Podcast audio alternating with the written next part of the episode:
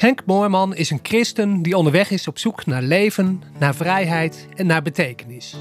En dan wel concreet gemaakt voor het leven van hier en nu. In deze podcast beluister je preken van hem, waarin hij graag met je deelt wat Bijbelteksten hem hierbij te zeggen hebben, wat hij in zijn eigen leven heeft ontdekt en wat hij van anderen heeft opgestoken. Laat je inspireren bij je eigen zoektocht en ervaar de vrede van God. Wil je contact opnemen? Mail naar hcmoorman.outlook.com.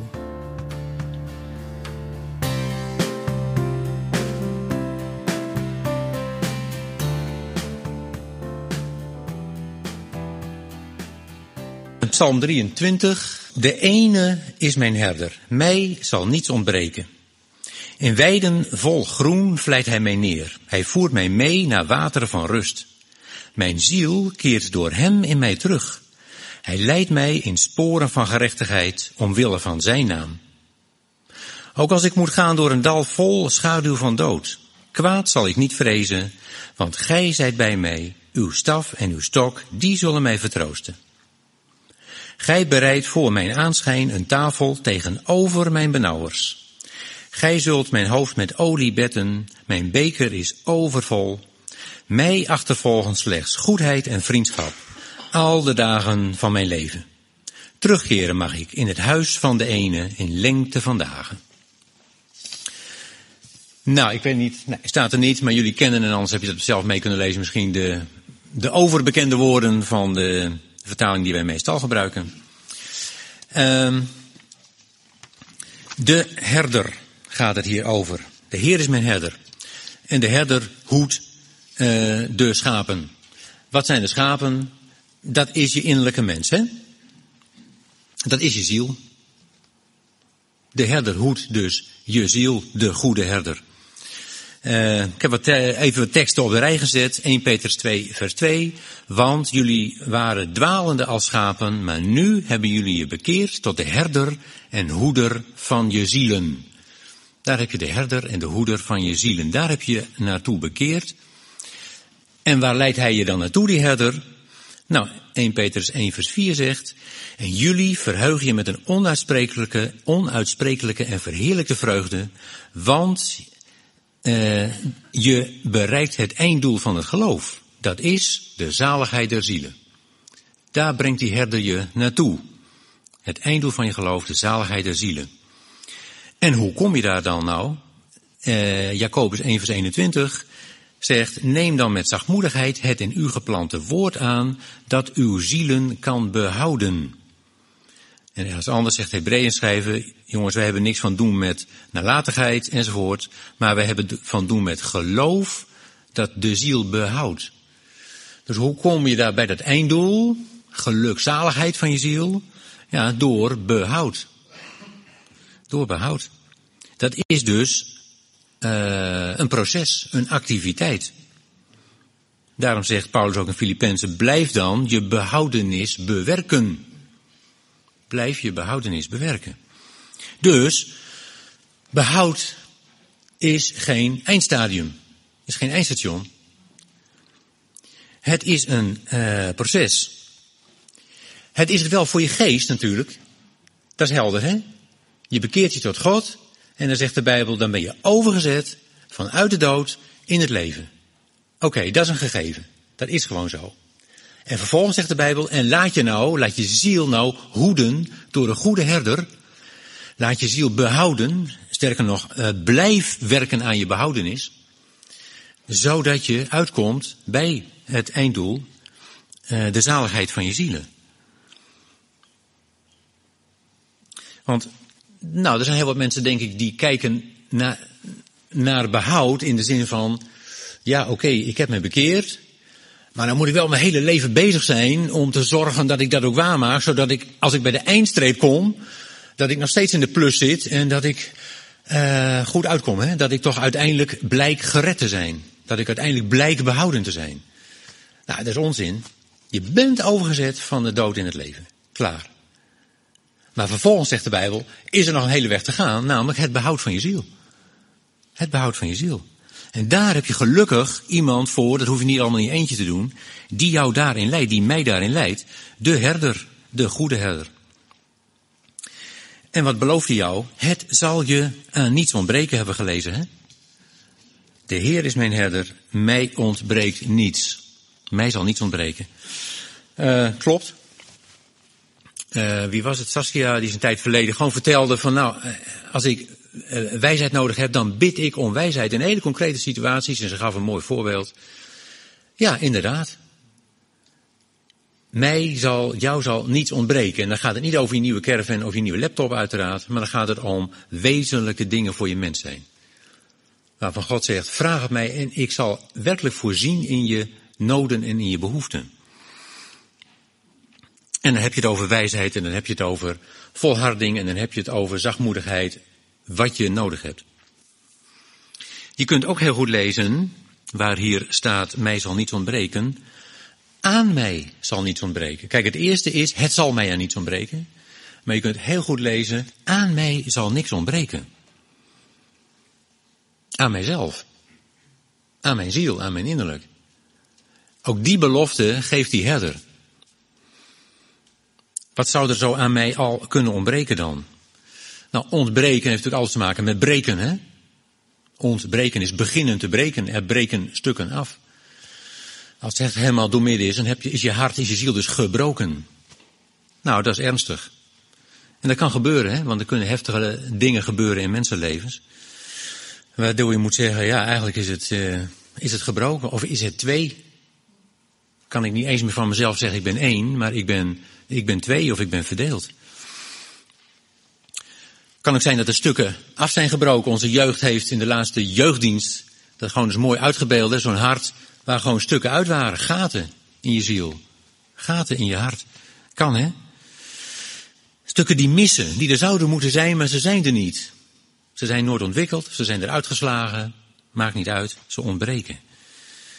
Noem eens wat. Nou, uh, iemand zegt misschien, joh, mijn gevoelsleven, dat is een chaos. Dat is een chaos. Het gaat eigenlijk voortdurend met mij op de lopen. Is af en toe een achtbaan waar ik, uh, waar ik helemaal geen weg mee kan. Of tegenovergestelde, dat iemand zegt, het is allemaal zo vlak. Het is allemaal zo vlak, of het is helemaal onbereikbaar. Ik kan eigenlijk niet eens bij mijn gevoel komen. Waar is het gebleven? Of iemand zegt misschien, uh, ik, ik kan, als ik eerlijk ben, eigenlijk niet eens beleven. En daar gaat het om, hè? Het gaat om uh, oorsprongen van leven. Uh, ik kan eigenlijk niet eens beleven dat er van mij gehouden wordt. Dat ik een beminde ben. Ik weet het wel. Maar mijn ziel resoneert daar niet mee. Om het zomaar eens uit te drukken. Ja. Of iemand zegt misschien, ja, ik, ik, het lukt me eigenlijk niet eens meer om bij mijn eigen verlangens te komen. Om bij mijn eigen wensen, mijn eigen verlangens te komen. Want ik heb, ben zo, ik sta zo geprogrammeerd in de stand van, ik moet gericht zijn op wat voor een ander goed is. En ik ben verantwoordelijk voor het emotionele welzijn van, van wie niet allemaal, dat ik helemaal verleerd ben om te luisteren naar wat, wat is goed voor mezelf, wat zijn mijn verlangens. Of iemand anders zegt misschien, ik, er zit wel een hoop, maar ik kan het helemaal niet uiten. Ik, ik, ik zit eigenlijk op slot. Ik zou het wel willen, maar ik weet helemaal niet hoe het moet. Het lukt me gewoon niet. Ja, en dan is de conclusie dus dat je in meerdere of mindere mate toch een beetje vervreemd bent van je oorspronkelijke zelf. En als je vervreemd bent van je oorspronkelijke zelf, dan voelt dat niet goed. Dat voelt niet goed, dat voelt eigenlijk ellendig. En naarmate je meer van jezelf vervreemd bent, voelt dat ellendiger. Uh, nou, de Bijbel heeft het er ook over, hè? Eén psalm verder. 25, vers 16. Wend u tot mij en wees mij genadig, want eenzaam ben ik en ellendig. Nou, daar praat dus iemand die dit soort dingen ervaart. Eenzaam ben ik en ellendig. Heer, eh, help. Ellendig betekent eigenlijk in een vreemd land, hè? Het is samengesteld uit elders en land. Ellendig. In een, je vertoeft in een vreemd land. Ver van huis dus, hè? Is dat. In ballingschap. En dan is het mooie dat hier in Psalm 23 staat, in ieder geval in de vertaling die ik net voorlas. Uh, mijn ziel keert door hem in mij terug. Hij doet mijn ziel weer terugkeren. Uit een verland, uit die ballingschap, uit die dingen die ik net noemde, zegt die herder, je weet misschien zelf helemaal niet hoe het moet, maar ik ga jou helpen. Ik ga jou terugleiden. Ik zorg dat jouw ziel weer terugkeert naar huis, naar jezelf. Ja. En natuurlijk um, is dat ook aan jezelf. Uh, er staat in spreuken, uh, behoed je hart boven al wat te bewaren is. Want daaruit zijn de oorsprongen van het leven.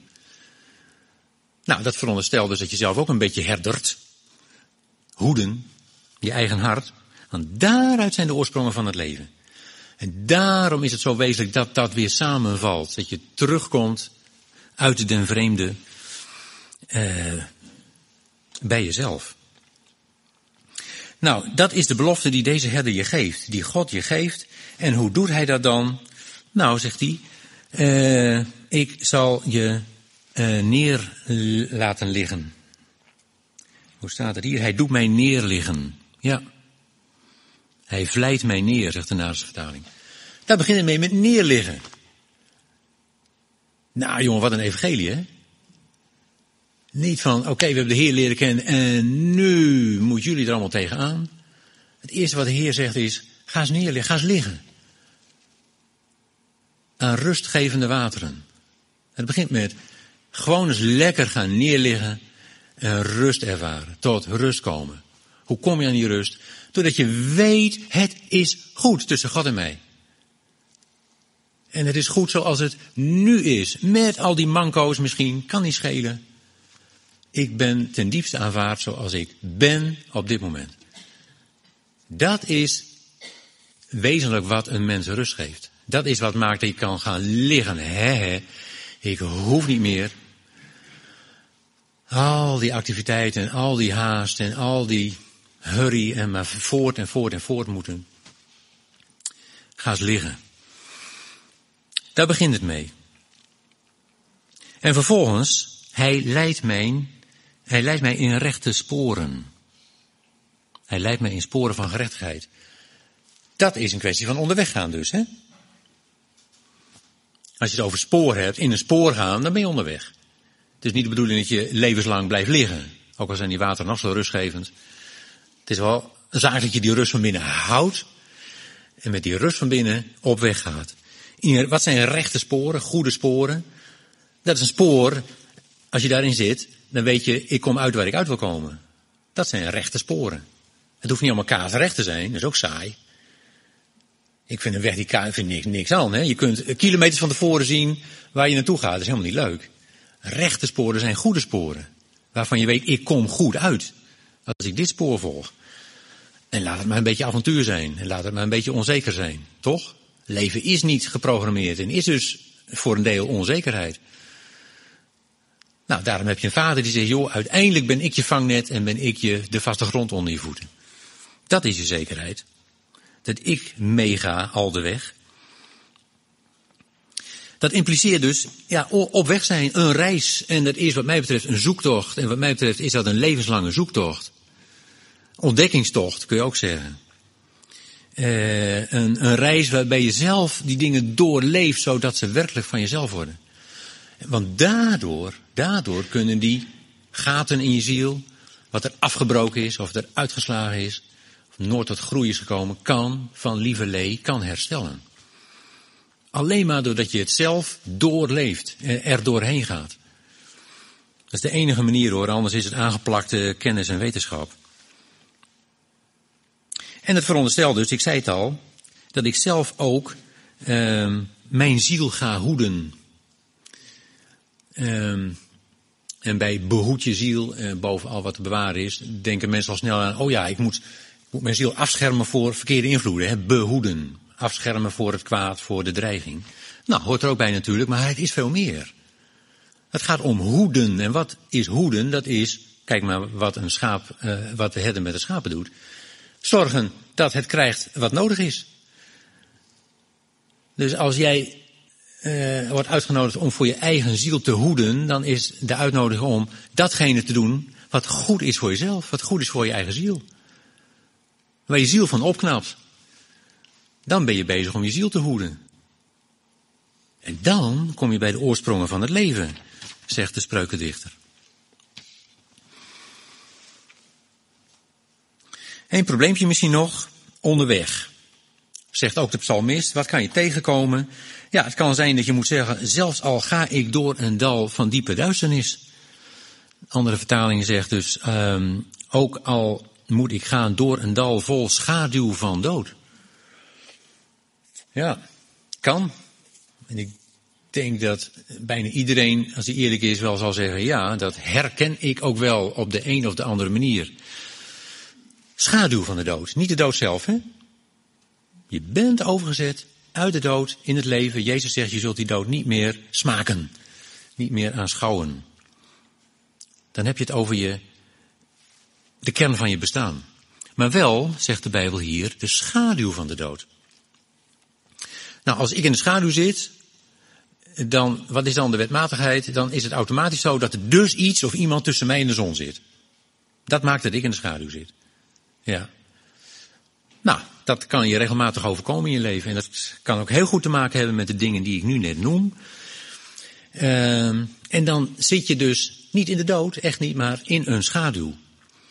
En een schaduw van de dood, nou, daar kun je wel iets bij voorstellen. Dat geeft altijd een klimaat van droefheid, een klimaat van somberheid en uiteindelijk ten diepste een klimaat van angst. Een klimaat van angst. Daarom staat er van Jezus dat hij ontroond heeft, degene die macht had over de dood, de duivel, om daardoor iedereen te bevrijden die zijn hele leven lang door angst voor de dood tot slavernij gedoemd was. Nou, daar zie je het verband tussen die angst en de dood. Door angst voor de dood je hele leven lang tot slavernij gedoemd. En ik denk dat dit, wat mij betreft, is dit de kern van het evangelie. Dat God zijn liefde aan ons heeft bewezen. Niet door prachtige teksten over liefde aan ons mee te geven, maar door iets te doen, namelijk iemand te sturen. Die zei, ik, andere vertalingen zeggen, ik schaf die dood af. Ik ontroon die dood. Hem die macht had over de dood, die schaf ik af, die ontroon ik zodat jullie vrij worden van die dreiging, van die angst, waardoor je hele leven tot slavernij gedoemd was. Nou, dit is wat mij betreft de kern van het evangelie hoor. Dat is vrijheid dus. Dat is vrijheid. Werkelijke vrijheid. Ja, dat je dus als het ware die angst kan afscheuren en kan zeggen, maar die dood is ontroond. Die is machteloos gemaakt, die is afgeschaft. Ja, Hebreeën 2 vers 14 als je het wil opzoeken. Dat is de kern.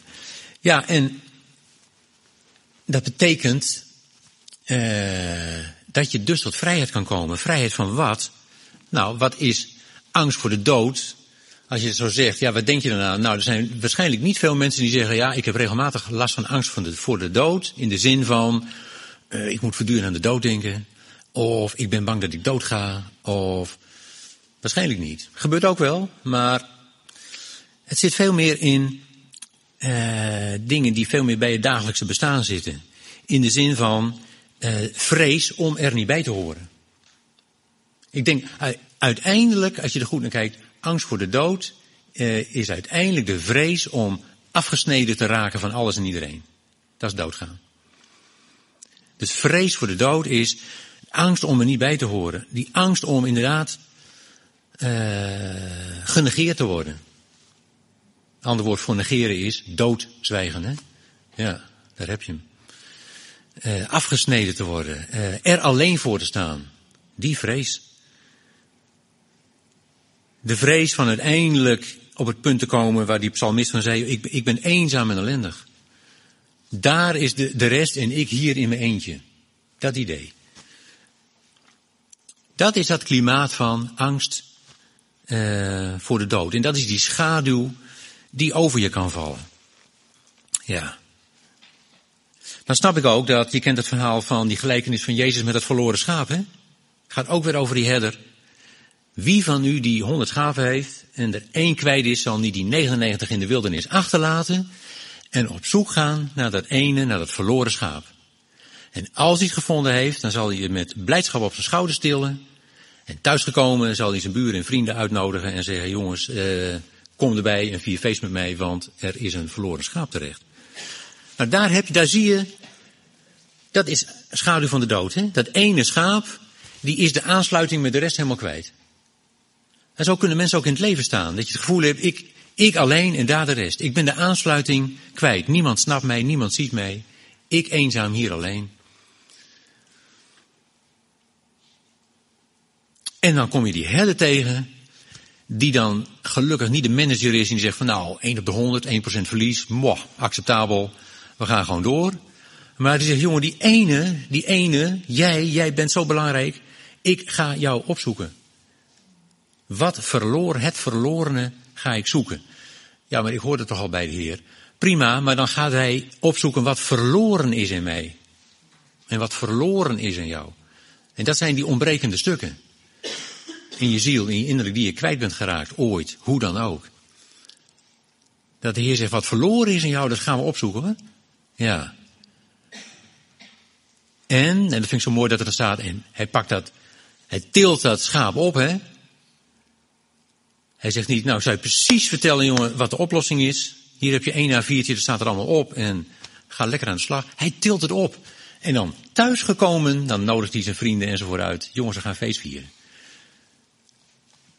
Daar zie je heel mooi wat er gebeurt als je je laat vinden door de goede herder. Je komt thuis. Je komt eindelijk thuis. Hij zorgt dat je thuis komt. Ja.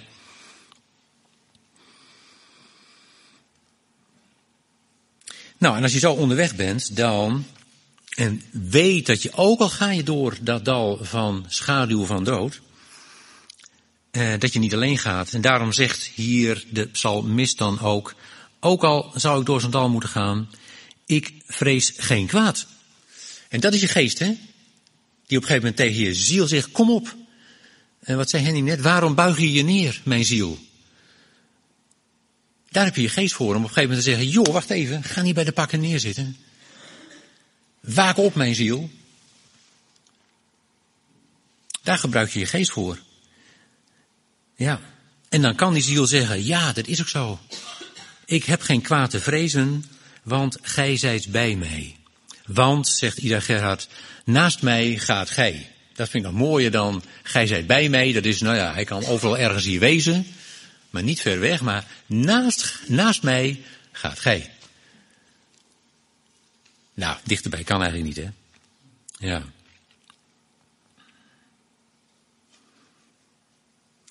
En die herder geeft je ook eh, een vooruitzicht, een belofte.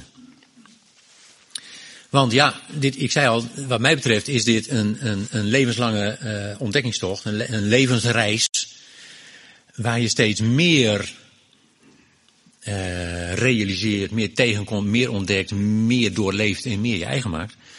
Maar dat betekent dus dat er ook nog dingen niet gerealiseerd zijn. Ja, zo is het nou een keer. Nou, voor wat dat betreft heb je een belofte, uh, namelijk, gij richt voor mij een dis aan. Hè, voor mijn aanschijn bereidt gij een tafel tegenover mijn benauwers. Nou, het gaat natuurlijk niet om een stuk eten, het gaat om die tafel, die maaltijd. Uh, en dat drukt in de eerste plaats die gezamenlijkheid uit. Je zit samen aan tafel. En dat staat tegenover de vrees van helemaal eenzaam alleen afgescheiden te raken, los van alles en iedereen en dood te gaan. Het tegenovergestelde is, ik hoor erbij. Ik zit aan die tafel. Er wordt een maaltijd bereid, een tafel aangericht, ook voor mij. Ik hoor daarbij. Ik maak daar deel van uit. De gezamenlijkheid. Als je die deur open doet, zegt Jezus, dan kom ik bij je binnen en ik zal maaltijd met je houden. En het heeft ook te maken met gerustheid. Je gaat aan tafel zitten, je gaat maaltijd houden, niet als je op de vlucht bent, niet als je midden in de woestijn zit. Maaltijd samenhouden, dat doe je, dat doe je thuis. Voor mij in de herberg, hè? Jezus met het laatste avondmaal, Maak in zo'n zaaltje een maaltijd, laat het de maaltijd gereed maken. Maar vooral thuis. En dat heeft weer die gerustheid. Ja, hier hoor ik. Hier voel ik mij gerust. Hier voel ik mij veilig. En die, die sfeer, dat klimaat, is ook juist weer voorwaarde heb je nodig om tevoorschijn te komen met die ziel en met die gaten in je ziel. En ja. En ik vind het ook een mooi vooruitzicht, een mooie belofte, want voor mij staat het ook voor eh, de belofte van, joh, al die jaren van de kaalvreter, ze zullen je vergoed worden hoor. Al die jaren die magere jaren zijn geweest voor je innerlijk, voor je ziel. Al die jaren dat het misschien overleven was, ze zullen je vergoed worden. We gaan een maaltijd voor je aanrichten. Voor jullie aanrichten, ja. En, zo sluit u psalm af. Uh, oh, hier, ik zie slechts goedheid en vriendschap zullen mij achtervolgen. Nou, dan heb je het weer, die vriendschap. Je staat er niet alleen voor. Er is een herder die tegelijkertijd zegt, ik ben jouw vriend. Sterker nog, ik noem jou ook mijn vriend.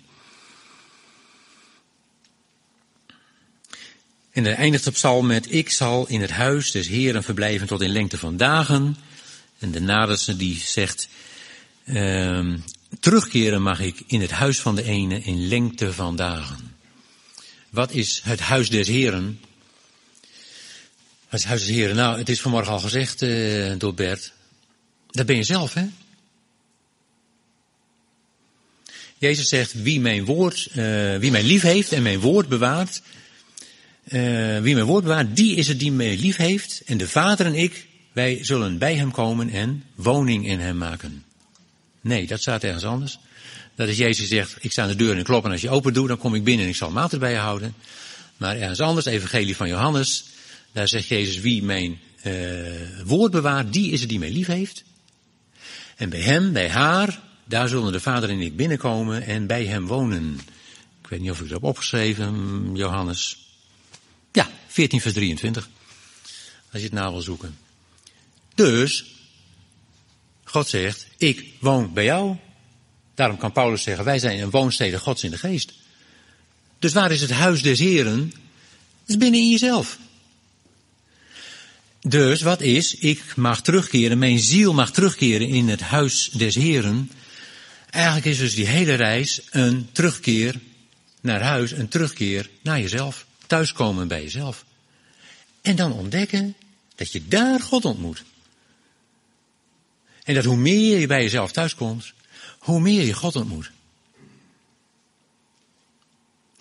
Nou, uh, ik zou zeggen, dichterbij kan het niet. Je zou kunnen zeggen, gewoner kan het niet. Is dit nu het, koning, het evangelie van het koninkrijk der hemelen? Uh, wat mij betreft wel, want die hemel, dat is je innerlijke mens. Niet alleen, er is veel meer in die hemel, maar een heel belangrijk deel, dat ben je zelf, dat is die innerlijke mens. Thuiskomen bij jezelf en ontdekken dat je daar God ontmoet, om de eenvoudige reden dat Hij daar woont, in het huis des Heren. Ik zou zeggen, goede reis en behouden thuiskomst. Goed, zullen we bidden?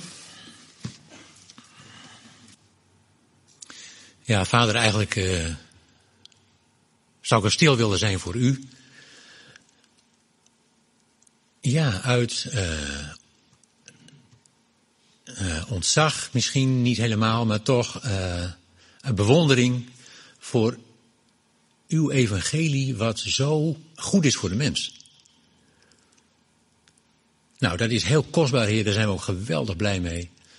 Uh, dank u dat we in dat klimaat mogen opgroeien. Een klimaat waar leven gedijt. Heer, ik bid dat we uh, in dat spoor, dat rechte spoor, samen verder groeien. Samen ontdekken, Heer, wat inderdaad recht is. Uh, daarvan kunnen genieten ook, omdat we weten, ja, maar u bent met ons al de dagen van ons leven. En nou, Heer, waar we de kans hebben dat we van het leven ook uitdelen. Door aan de mensen om ons heen, door onszelf heen te laten zien, ja, hoe goed u bent en hoe u van mensen houdt. Nou, dank u wel, Heer, voor zoveel goedheid. Amen. Wil je contact opnemen? Mail naar hcmoorman.outlook.com